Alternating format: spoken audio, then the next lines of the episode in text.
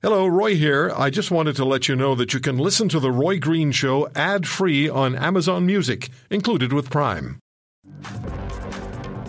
The Mass Casualty Commission report has been making headline news as an RCMP Nova Scotia Superintendent, Darren Campbell, makes the case in his notes following the April 18, 2020 mass shootings that RCMP Commissioner Brenda Lucki attempted to use the investigation into the mass murder to further the Trudeau government's move to declare military assault style firearms illegal by urging the investigating officers to publicly reveal what kinds of guns Wortman the killer had used, even though Superintendent Campbell in Nova Scotia told the commissioner that would compromise the investigation. That's according to the notes. Uh, Superintendent Campbell says uh, Commissioner Lucki had promised Trudeau and uh, then Public Safety Minister Bill Blair she would accomplish this. So there's a lot of to and fro and give and take about this, questions in Parliament. Uh, Trudeau, I don't think Trudeau's weighed in. He may have. Uh, I know Bill Blair did. And I know the commissioner has been heard from, and she said she's sorry for the tone she took in a meeting with the Nova Scotia RCMP crew after the shooting. Um, I do remember as well at the beginning, or shortly after the uh, the tragic events, terrible events, Mr. Trudeau wouldn't even promise there would be a public inquiry. So there's a lot of loose ends here. Uh, with me on the program are Scott McLeod. His brother Sean was one of the 22 people murdered by Wortman, and um, also murdered by Wortman was his brother Sean's partner, Alanna Jenkins. Scott, thank you, uh, thank you for joining us, uh, and the condolences on on your great loss. And how are you doing? Oh, thank you for having me. Um, I'm not doing too bad. Um, just plugging away with the rest of the rest of the public, waiting to to hear the outcomes of different things and trying to figure out what went on on the weekend of uh, April 18th and 19th. You've been attending the inquiry, right? Yes, I've uh, I've attended a, a good number of the uh, the meetings so far. Do you feel that you're getting what you need? And you and I haven't rehearsed these questions. Do you feel like you're getting what you need? Do you think the inquiry is covering the territory it has to uh, cover? I myself have gotten a few answers, but not not as much as it's I think created some more questions. Just like with this recent recent outcome here last week, it puts it puts me in a position of wondering if somebody is not telling the truth. Don't know who, couldn't prove who, but it just it just feels like the way everything is happening, things are being said, and then everybody's saying no and pointing the finger elsewhere. I just I just like to right from the beginning of this, things can't be changed that did happen, unfortunately, but the people needed information and answers. Okay, I would be remiss, and I don't want to be that. Uh, please tell us a little about your brother Sean and uh, his partner Alanna Jenkins. So we, I'd like to get to know them a little bit through you. Uh, very social um, people, both of them. Uh, they had a lot of get-togethers and socialized a lot with all the people in the in the neighborhood through Wentworth. Um, aside from that, Sean Sean also liked to go hunting and fishing a lot. Enjoyed outdoor stuff, but he also took great pride in working and helping his family.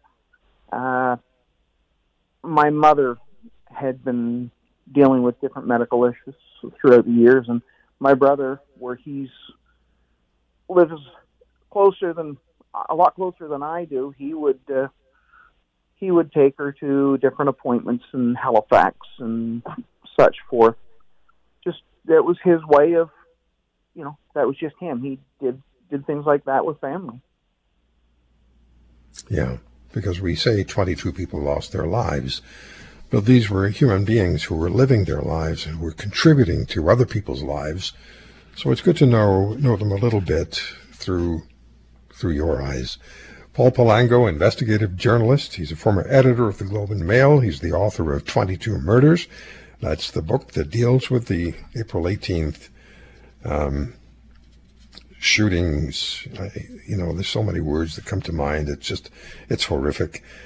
Um, and Paul has written four books on the RCMP. This book is particularly challenging to the force. And uh, Paul, thanks for coming back on the program. What do you make of where we are now, this this last week, and the developments in Ottawa? The uh, Superintendent Campbell's notes and the declarations from uh, the commissioner and the public safety minister. What do you make of all of this? Well, I think, Roy, that what we're seeing is the sort of unraveling in many aspects of what's gone on in this sort of uh, post mortem, the, the mass casualty investigation. We have uh, strange things happening here and there. Families are upset. I mean, uh, Scott McLeod was likely there when uh, Nick Beaton and his mother uh, yelled at the commissioners the other day, and the commissioners told them to sit down. And and uh, Nick Beaton said, "Well, what are you going to do about it? You know, like basically, you're not a judge. We don't believe in what you're doing." And the families are openly saying that there's uh, there's lying going on. They're not getting to the truth, and the revelations about Campbell seem to point out that there are missing parts of uh, evidence likely uh, being brought forward to the commission. When four pages of his notes were are now known to have been not presented for months, and those are the notes that are the core of what's going on in Ottawa right now. That is very disturbing. You've had some real questions about this this inquiry from, from the very beginning. So just bring us up to speed on that again, Paul. Remind us what it is that concerns okay. you. Well, one of the things was from the early on, I was told a number of stories about what was going on, possible things going on about Wortman may having may having a special may have had a special relationship with the police, either as an agent or a confidential informant. The I was told that that evidence was being destroyed and altered. This is back in the summer of 2020. Eventually, I uncovered a four-page document in uh, December of 2020, uh, internal RCMP document that was confirmed as valid by the force, and it was a memorandum uh, uh, uh asking for a moratorium on the destruction of evidence in the Gabriel Wortman case, which is unbelievable and now we're seeing evidences of evidence of gaps and deliberate distortions in in the materials that are being put forward to the commission, as well as the commission itself seeming to act hand in glove with the RCMP. It's an absolutely bizarre situation. It's interesting you say this because I just listened to Tim Mills for half an hour, as did our listeners across the country who was, as you well know, was in charge of the ERT tactical unit, and he has great concerns, which he expressed to us, certainly about how senior management uh, treated his unit after the uh, after April the 18th. But just taking what you just said to us, Paul, why is this going on? What's the what's the answer to the most fundamental journalistic question? Why? Well, you have a, a force, a police force that is ex- just splitting apart because uh, although Canadians think of the RCMP of the, as this paragon of a national uh, uh, institution and a symbol of Canada, internally it's an array. Its management structure is uh, uh, questionable at best. I mean, uh, there's been internal reports that say the force is unsustainable, poorly managed, and can't do the jobs, all the jobs that it's doing. And this threat to the forest, this sort of uh, dangerous threat to the forest, is being defended at all costs by the internal for, by the force inside the forest and and the government itself. So it's it's it's a critical situation, and they're they're protecting something. It's quite obvious that something big is being protected. We just don't know what it is. Okay, so if I hear you correctly, and we're going to take a break in a second, what we've been finding out about over the last week, particularly, requires really concentrated investigation. It can't be allowed to slip off to the sidelines and out of sight. Well, that's right. What they're doing, if you look at what happened here at Frank Magazine, where I've written numerous, numerous articles for the last year and a half, we had uh, an application to reveal uh, videotape showing the police shooting of Wortman because the, the Mass Casualty Commission sat on those videos and would not release them to the public. And we saw from the videos that were leaked to us that the videos did not go with the story the RCMP told on the stand or the uh, police watchdog in their report didn't say it would ha- didn't say it, it's not backed up by the video, and that video was to be released on Monday, and then this bombshell drops on Monday and makes it go away. So it, to me, there's a little uh, something suspicious going on here. Scott, as you're listening to uh, to Paul talk about what he's focusing on, what are the questions that come to mind to you? What were you thinking? What what What's going on in your mind right now as you hear all of this?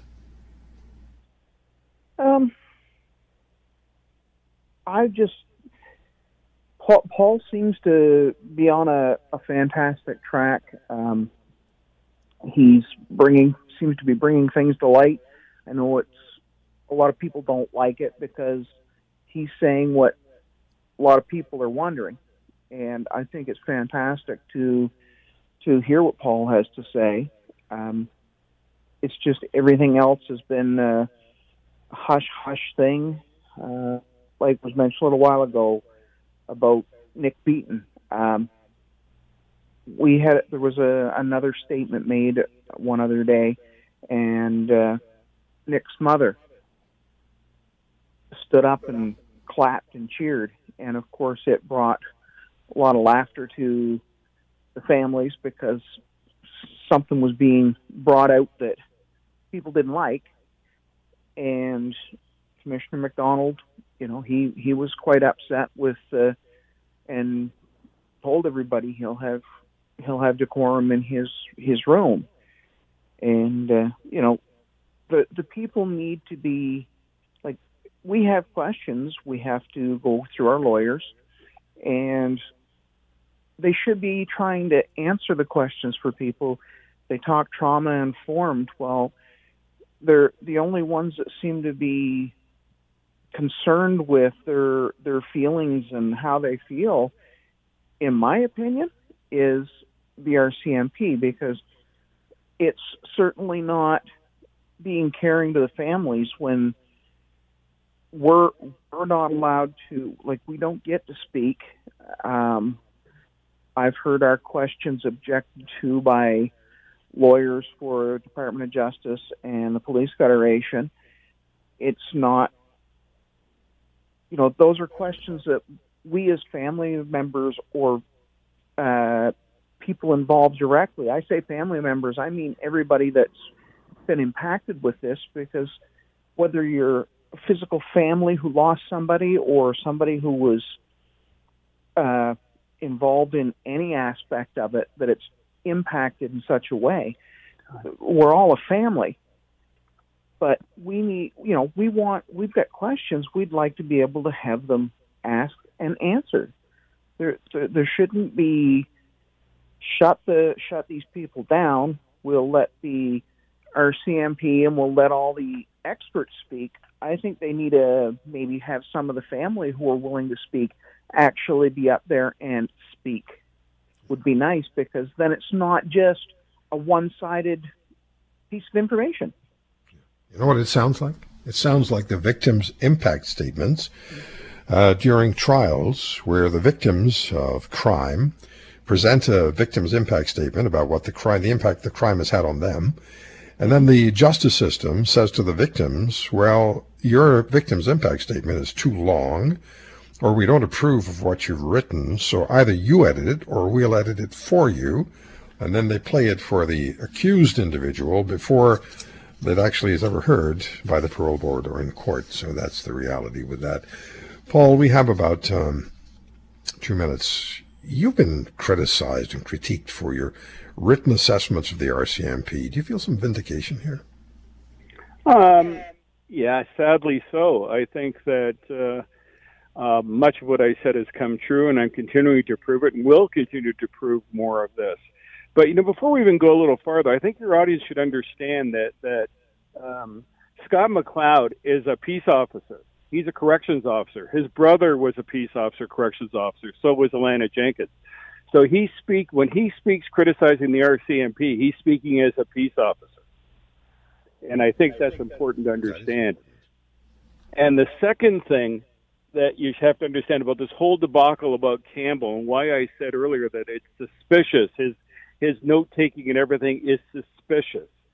And one of the reasons I say that is if you look at the four four of the major uh, well placed supervisors who should have been in charge of this or who were in charge of this, uh, Chris Leather, the assist, the, the the chief superintendent, was in charge of criminal operations. Darren Campbell himself was a chief superintendent. Uh, Inspector Por, uh, Rodier, who was in charge of the 911 call center, and um, um, the other Scanlan, Lia Scanlan, who was the civilian in charge of uh, uh, strategic response. But I literally have 30 all, seconds. All four of them were promoted after this. That's the point I was going to make. All four are promoted before the inquiry even took place. If you want to hear more, subscribe to The Roy Green Show on Apple Podcasts, Google Podcasts, Spotify, Stitcher, or wherever you find your favorites. And if you like what you hear, leave us a review and tell a friend. I'm Roy Green. Have a great weekend.